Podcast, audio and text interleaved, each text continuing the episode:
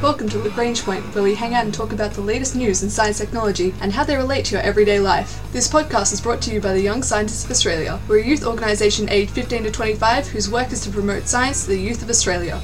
As a major eclipse bears down the United States, we find out about all the science that will be done when the sun is dark. The United States will have its first total eclipse in 40 years, and a lot of scientists are going to be eagerly anticipating this date so they can undertake studies on the corona, on the moon, and on the magnetosphere all at the same time. We find out what these scientists will be up to and how they make the most of this eclipse.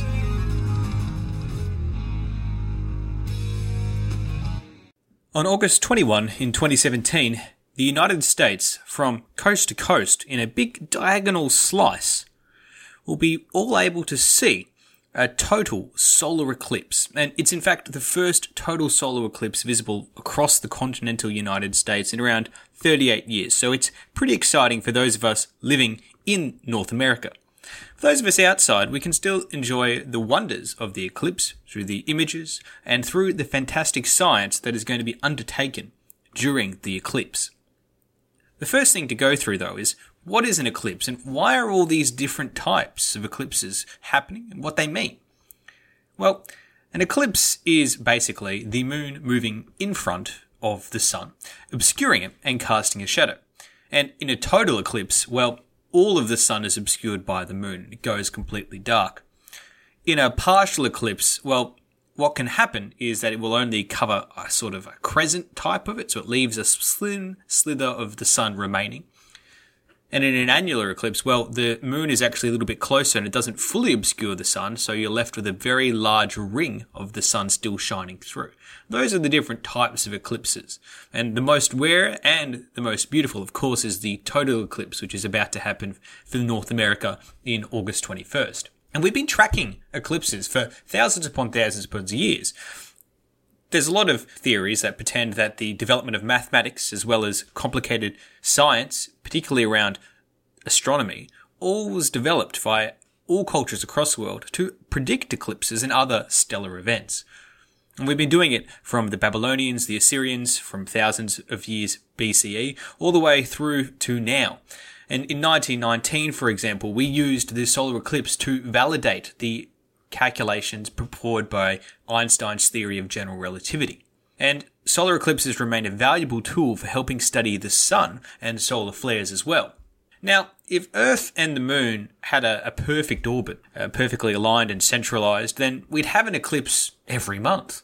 But the fact is that since the Moon orbits the Earth in a kind of tilted ring, we get eclipses on a rare instance. They happen in a particular location very rarely but overall across the entire world, they're happening quite frequently. It's just that that spot where the eclipse is occurring just moves and wanders across the world because it's basically drawing this shadowy path, the umbra, across the world in a weird, crazy zigzag pattern. And you can look at the maps of where we've actually recorded eclipses, and it's pretty much everywhere. Um, but it takes time for it to come back to the same place. And also, you have to get everything aligned nicely to get a real total eclipse. So, a total eclipse is rare, exciting, and provides a great opportunity to conduct a lot of exciting science.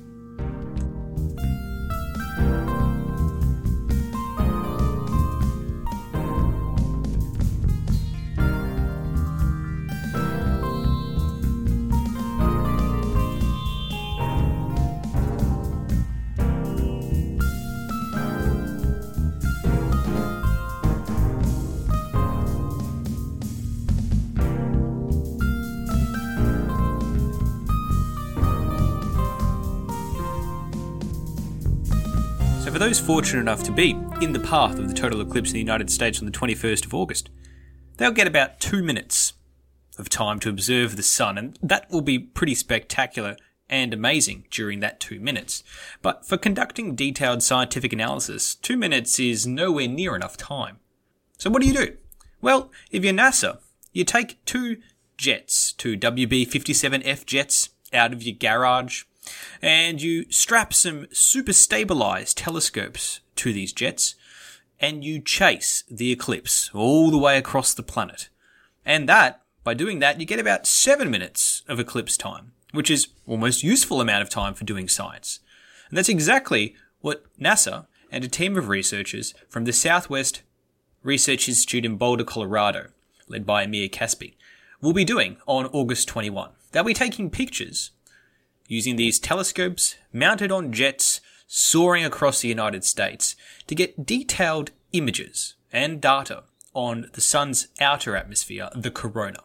And they'll also, before and after, be taking some observations of Mercury, because, well, while you're up there, you may as well have a look at a few other things. So what are they actually going to study? Well, the one of the fascinating parts about the sun is we don't quite understand a really interesting aspect of the corona. Now, the corona is the upper outer atmosphere of the sun, and we can see that quite often. That's just the nice flary bits, and if you think of a child's drawing of the sun, those ziggly spiky bits that you see around it. But the problem is that that upper corona, upper atmosphere is really, really hot. Thousands upon thousands of degrees. And that, that makes sense, um, because that's, you know, the sun. It's a giant ball of plasma that's superheated.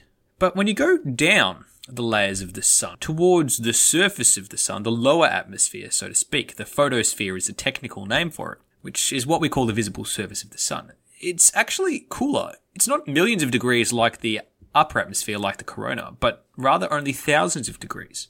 And look, what's a few thousands of tens of thousands of degrees between friends? But it doesn't make any sense to scientists because how can the upper parts be so much, so much hotter than like literally the surface? So this is a huge area of interest for scientists because they're trying to figure out why this inversion in temperatures happened between the layers. Now, there's a couple of theories for what could be going on here. The first is that something like magnetic waves, which scientists refer to as Alfvén waves are conveying the energy from the sun all the way up into the upper outer atmosphere, the corona, where it is then dissipated as heat. So basically, these magnetic waves propagate out of the sun and get to the outer atmosphere, the corona, and become heat. So from magnetic energy to heat energy. And then at the surface, they're not sort of dissipated out, so they're still just magnetic energy. So the temperature is low, but the total level of energy is quite high still. So that's one theory. The alternative is that micro explosions, which scientists refer to as nanoflares, which are too small and too infre- and too frequent to detect individually, but with collectively would be able to eject enough heat from the surface into the corona. The problem is that during an eclipse of two minutes, that's not enough time to really gather enough data to make a conclusion either way.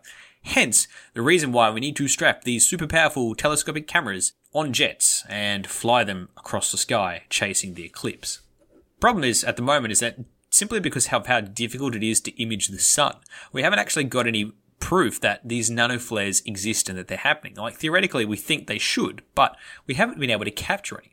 So we need really high speed and really high resolution cameras. And that's what we're putting on the WB57F jets to fly across chasing this eclipse. And these high definition pictures are basically captured at 30 times per second, so quite fast.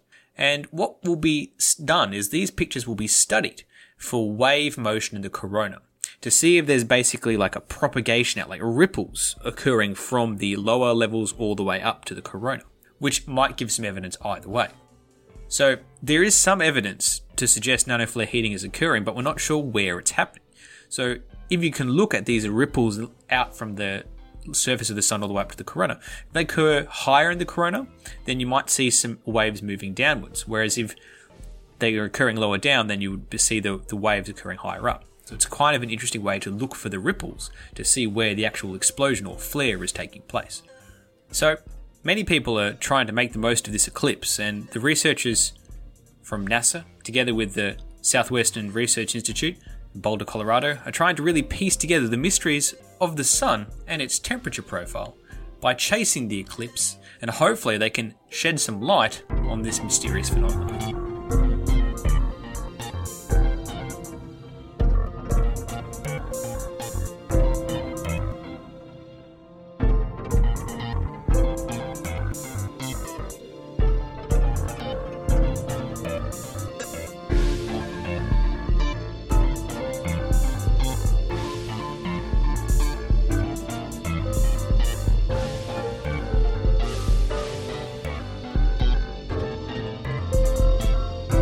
A solar eclipse isn't the only way to cast the Earth in a shadow.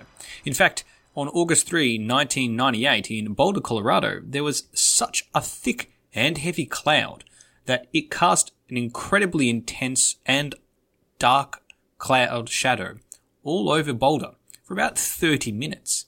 Even well calibrated radiometers showed there was incredibly low levels of light reaching the ground. In fact, it's such an interesting phenomenon that scientists have been studying and investigating all the data from this event for years and years and years. In fact, it's a really useful way to calibrate the amount of solar radiation hitting the Earth in all kinds of computer simulations used in climate science and all other kinds of models for everything from solar panels to how the Earth's storm systems work.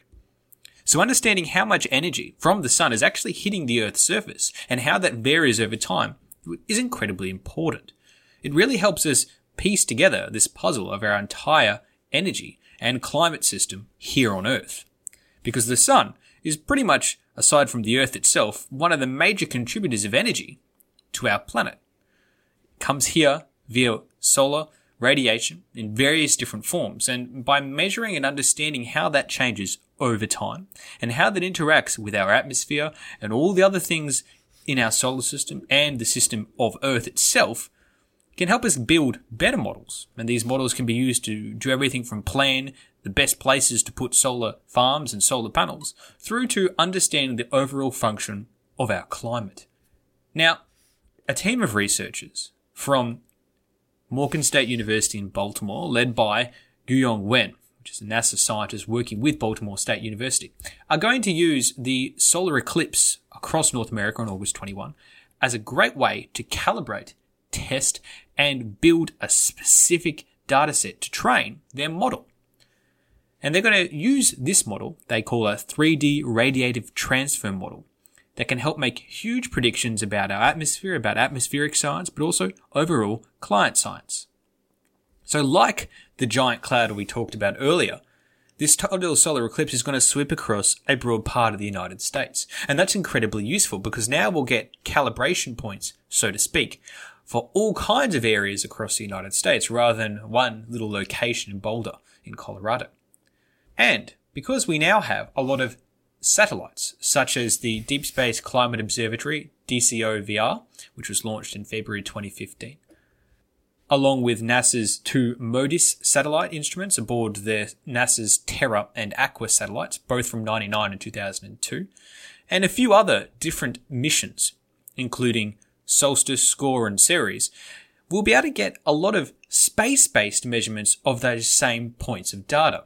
So we can get ground-based measurements of energy and radiation received in the areas of the eclipse, but we can also track from space through a number of different satellite observatories how this is impacting the measurements as well.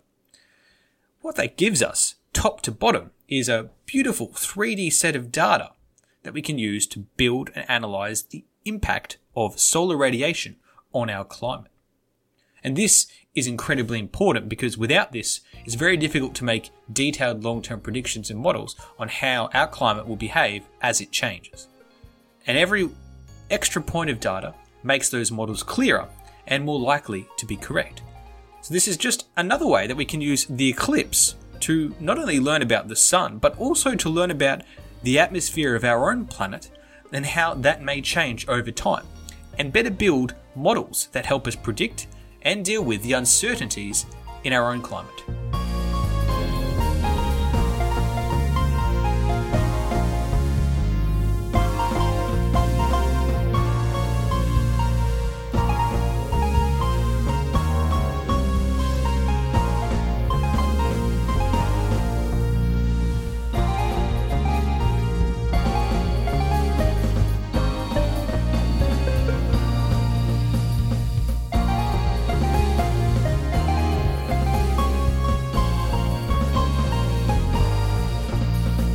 The eclipse occurs and sweeps its path across the Earth, which basically happens once every 18 months or so, somewhere on the Earth, a large shadow sweeps across the planet's surface. And the inner, darkest part of the shadow we call the umbra. And that is basically the shadow cast by the moon as it blocks out the sun's light on Earth. And the speed at which that shadow moves also varies across the position on Earth that it's traveling across, mostly because of the way the alignments work out.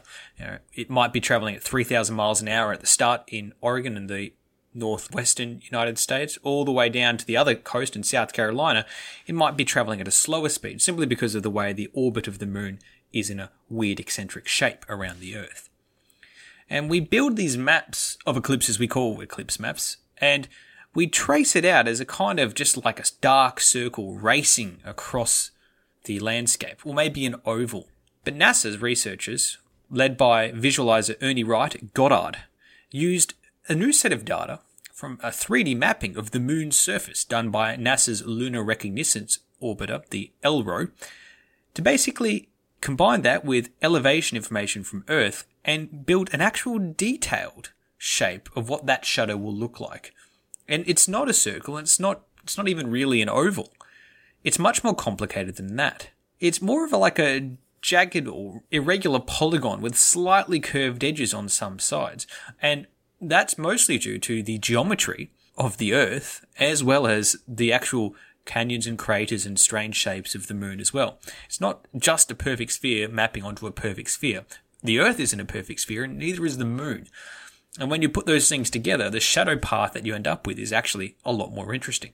But this is not just useful for making a better representation of where the shadow of the eclipse will be. It also will help the prediction of what scientists or people in the astronomer field called Baily's beads.